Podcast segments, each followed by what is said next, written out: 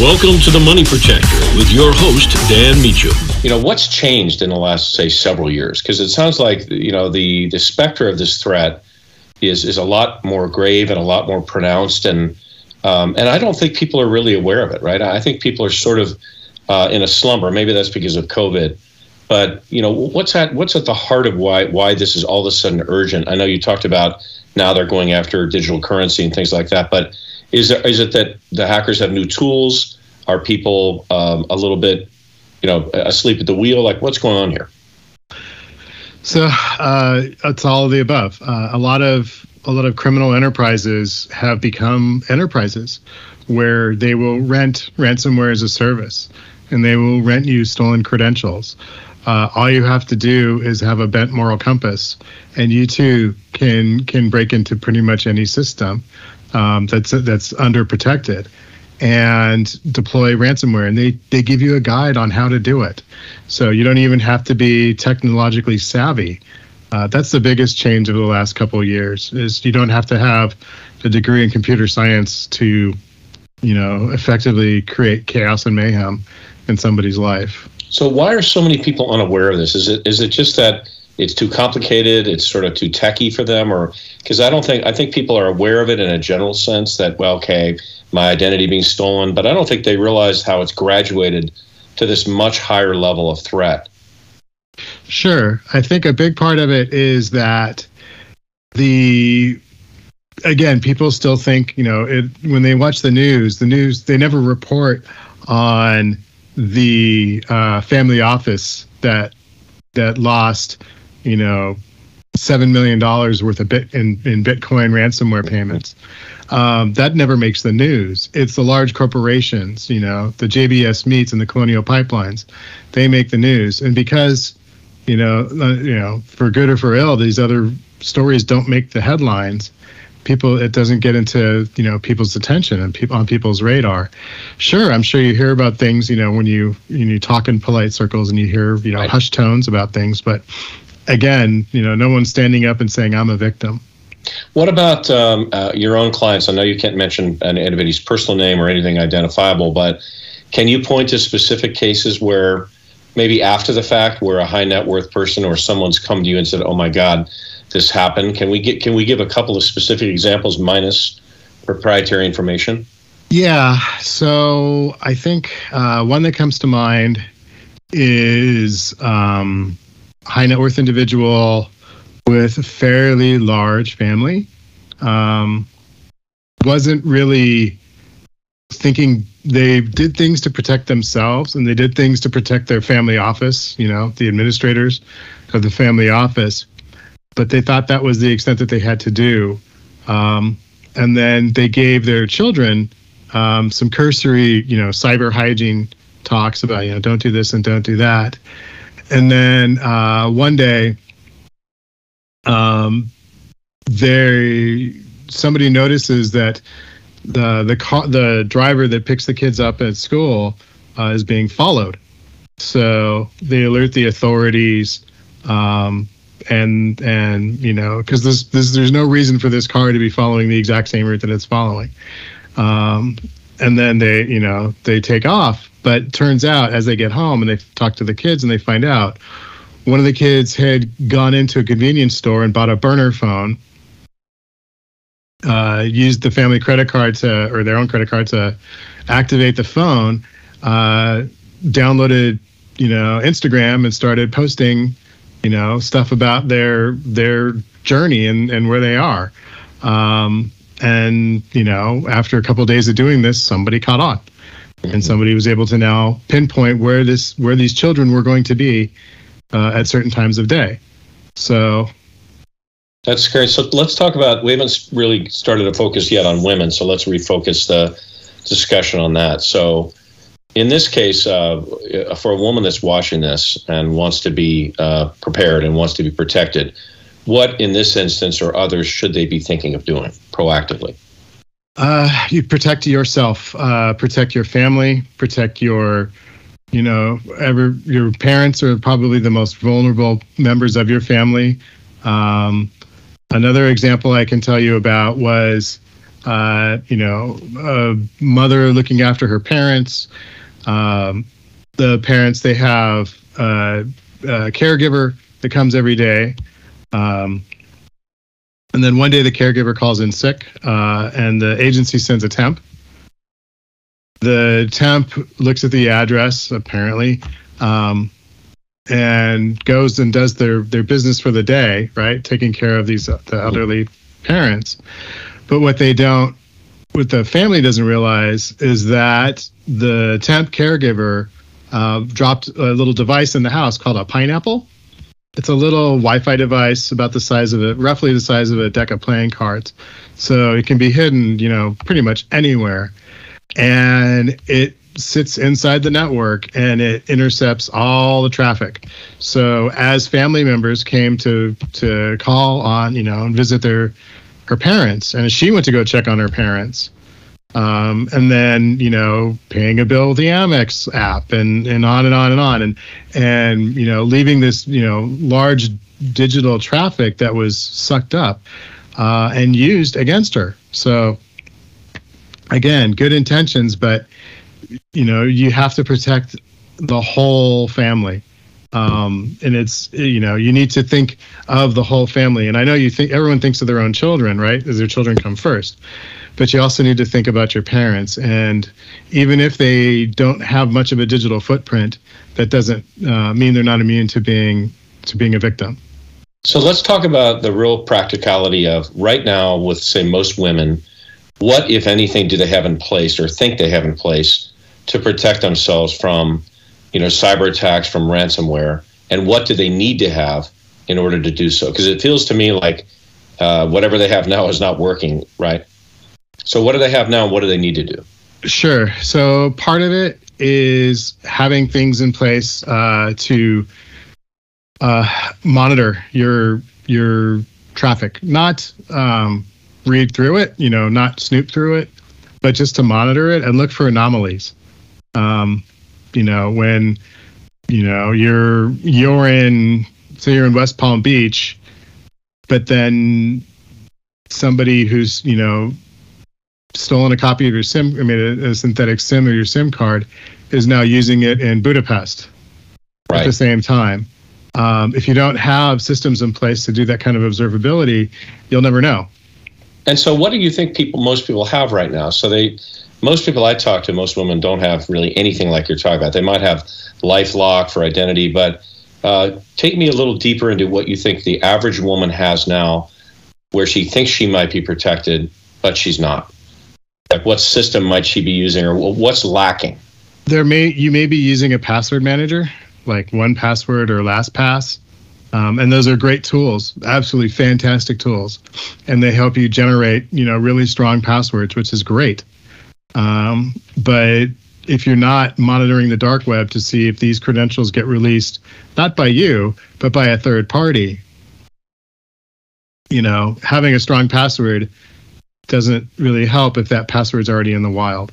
And that sounds um, like that's probably the default position of most people. They figure like, well, I don't need to, you know, graduate to a level of, of real monitoring necessarily with a company like yours. I, I'll be fine with a good password. And the answer is that's not true.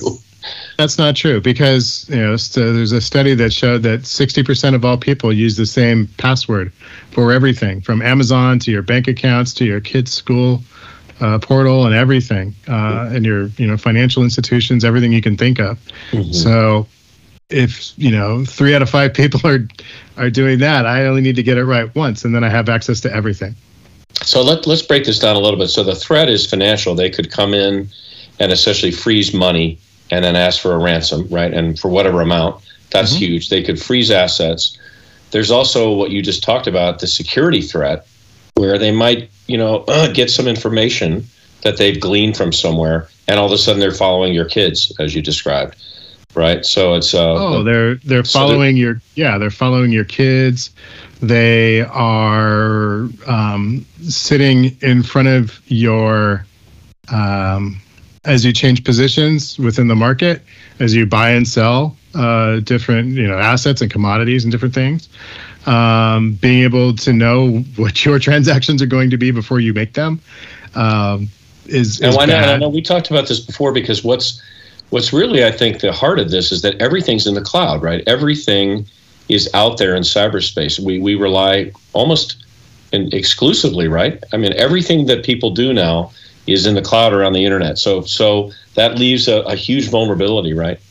Yeah, I mean, even if you even if you don't do online banking, say that you do, you know, you only write checks. You sure you have a credit card, but you never buy anything online, um, or you buy things over the phone.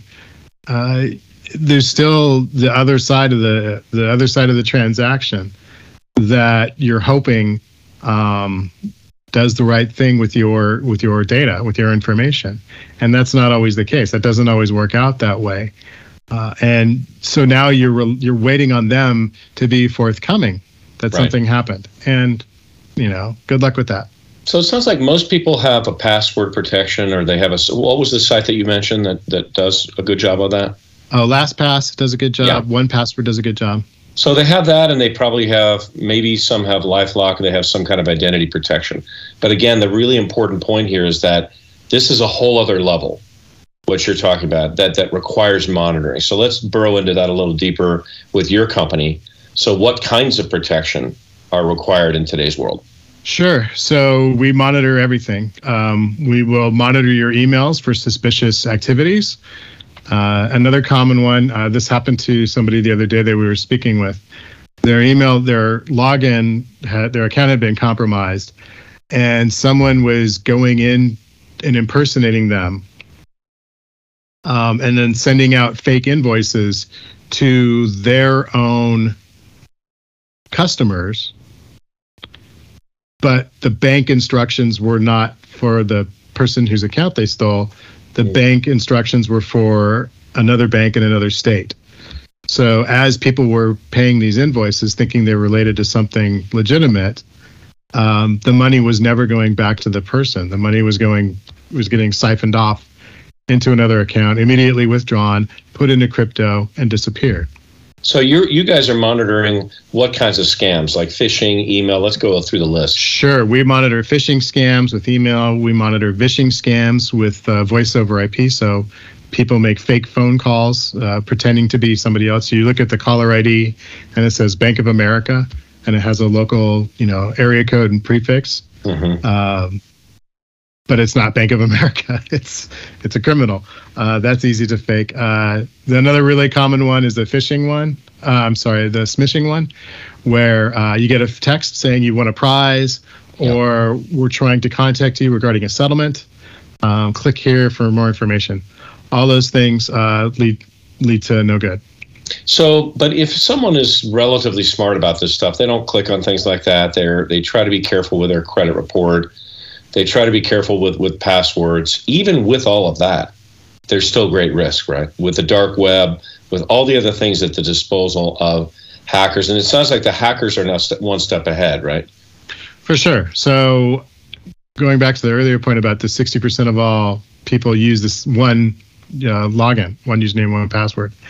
Um, if that's released by anybody, so it could be a large breach. Maybe it's my healthcare provider um, or you know, remember Target a few years back had a huge breach. Marriott's had a huge breach. So as long as you never travel and never buy anything ever, I think you're okay. But that's unrealistic. so. Right. So then, what about? Let, let's talk a little bit about as a woman. Like, let's talk for them. What what could they do for their family? That you've just taught about what they should do for themselves, but what do they do to protect their children and their families? Sure. So uh, some simple things you can do if you have children that are minors, freeze their credit. I know you think, oh, they don't have any credit because they're children. Well, they have an address, they have a social security number. You know, a bad person can, can find that information and then fill out credits on their behalf, run up the tab and, and bail. Um, and now your kids, you know, have a negative credit, even though they've never done anything wrong themselves. So freezing credit for children, for minors, um, if you can do it, freeze credit for your your parents as well if they're you know in a place where you're the you're the primary caregiver um, and you manage all their all their all their business and finances.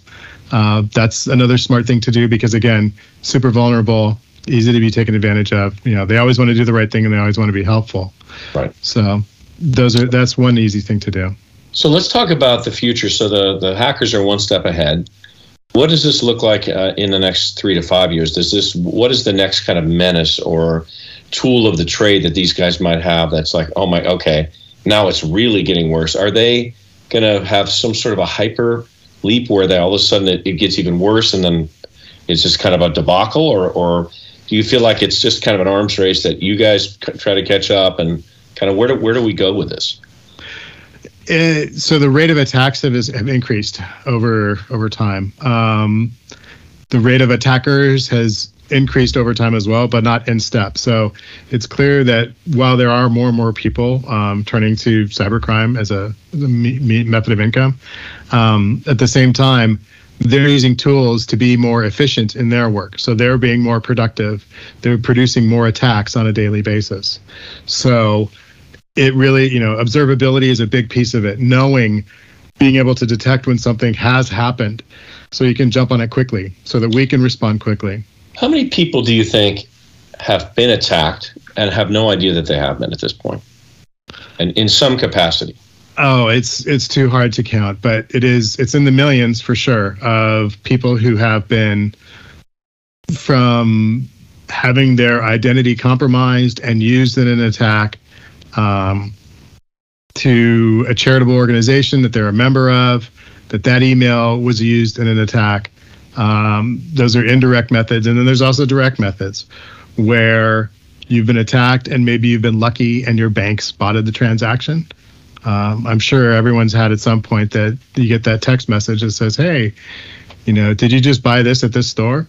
and what about going after like the big whales? So the hackers that are out there trying to go after the guys or and women, like let's take a woman that is, uh, you know, 60 years old, has 10 million dollars of of net worth. Um, how are they going to go after her? Sure. So they could take her identity um, and then use some of her assets to leverage into loans uh, for themselves, and then default on those loans, and you know then she is stuck with the with the bill, and having to explain, no, I I didn't use this property as collateral. Um, that was never me, um, and that's really tough to go through and really tough to undo. Um, it, it's it's in this you're in this tragic state where you're guilty until proven innocent. Wow, uh, that's because scary. It's large sums of money, you know, uh, that that are at stake here, and the bank is not just going to say, "Oh, forget it," you know, we're good.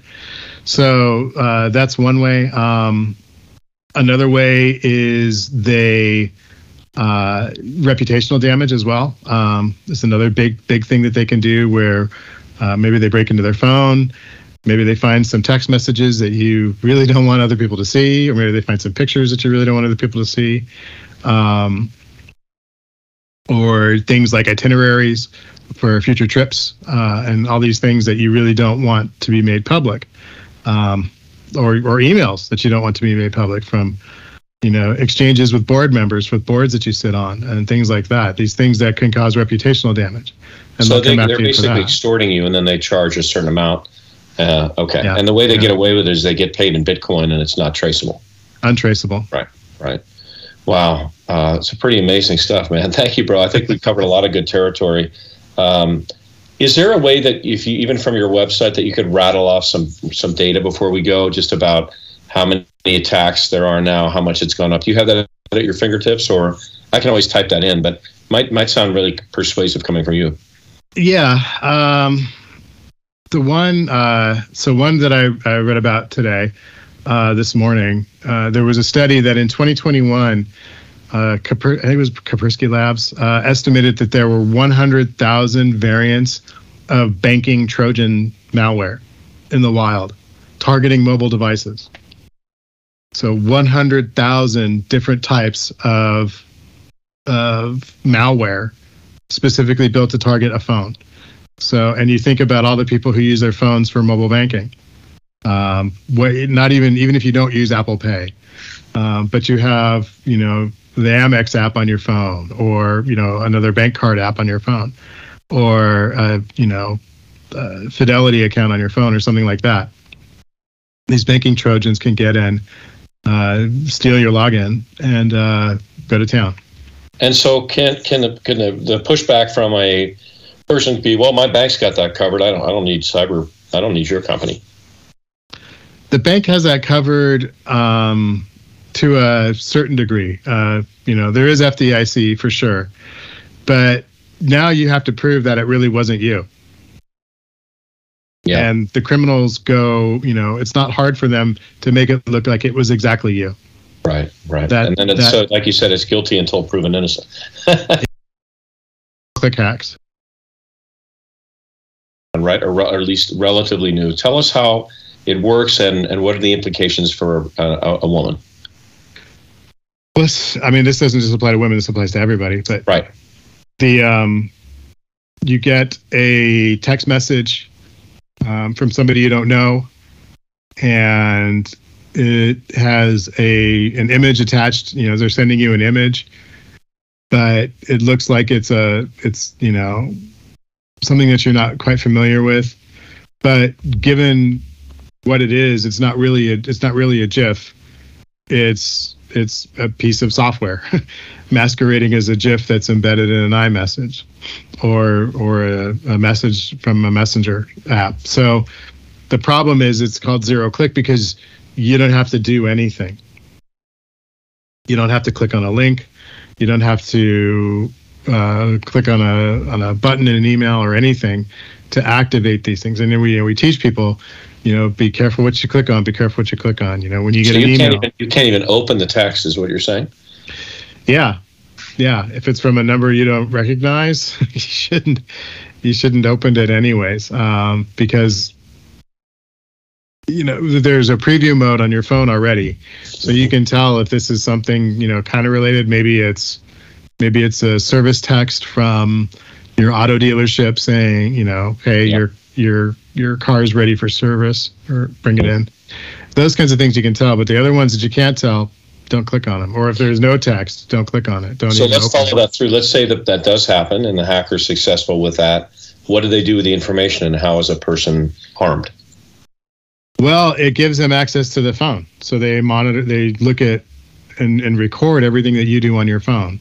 Wow. Whether it's a keylogger uh, where they start capturing usernames and passwords, um, or just screen capping data uh, or files and things that they see, notes when you open your notes app, or as you start texting other people, copies of that text gets gets sent out, emails, everything can get can be monitored uh, by by a, a legal third party at that point. And how are you guys? Uh, how does uh, your company monitor that? How do you combat that? This new technology. Sure. So first and foremost, uh, we put a premium on patch management and vulnerability management. So we make sure that your devices are patched uh, up to the latest versions of everything, so that there's no vulnerability that can be exploited uh, in ways like this. So as as these things happen. Um, Apple releases, you know, hot interim hot fixes for things like this. So we make sure that those get installed right away uh, and not in days, weeks, and months later. Got it. That's one aspect of it. The other aspect of it is observability, where by you know monitoring your traffic and we can tell, hey, why is this phone all of a sudden transmitting you know data to this other endpoint? Um, in you know the, the they faked the IP address, so it looks like the data is going to Paris, France. Um, So you guys flag that. You see that because you're monitoring your client's phone and you Yes. see the suspicious activity and you let them know. we let them know, yeah, because these things, when caught quickly, um, you can mitigate a lot of it. Um, whether it's whether it's a patch to to cut it off, um, or alerting um, your family counsel or a private counsel, uh, so they can they can pop into action and we can treat it like an incident and do an incident response, Right. um, and and go from there. Whereas if you don't know it's there, um, you can't do anything about it.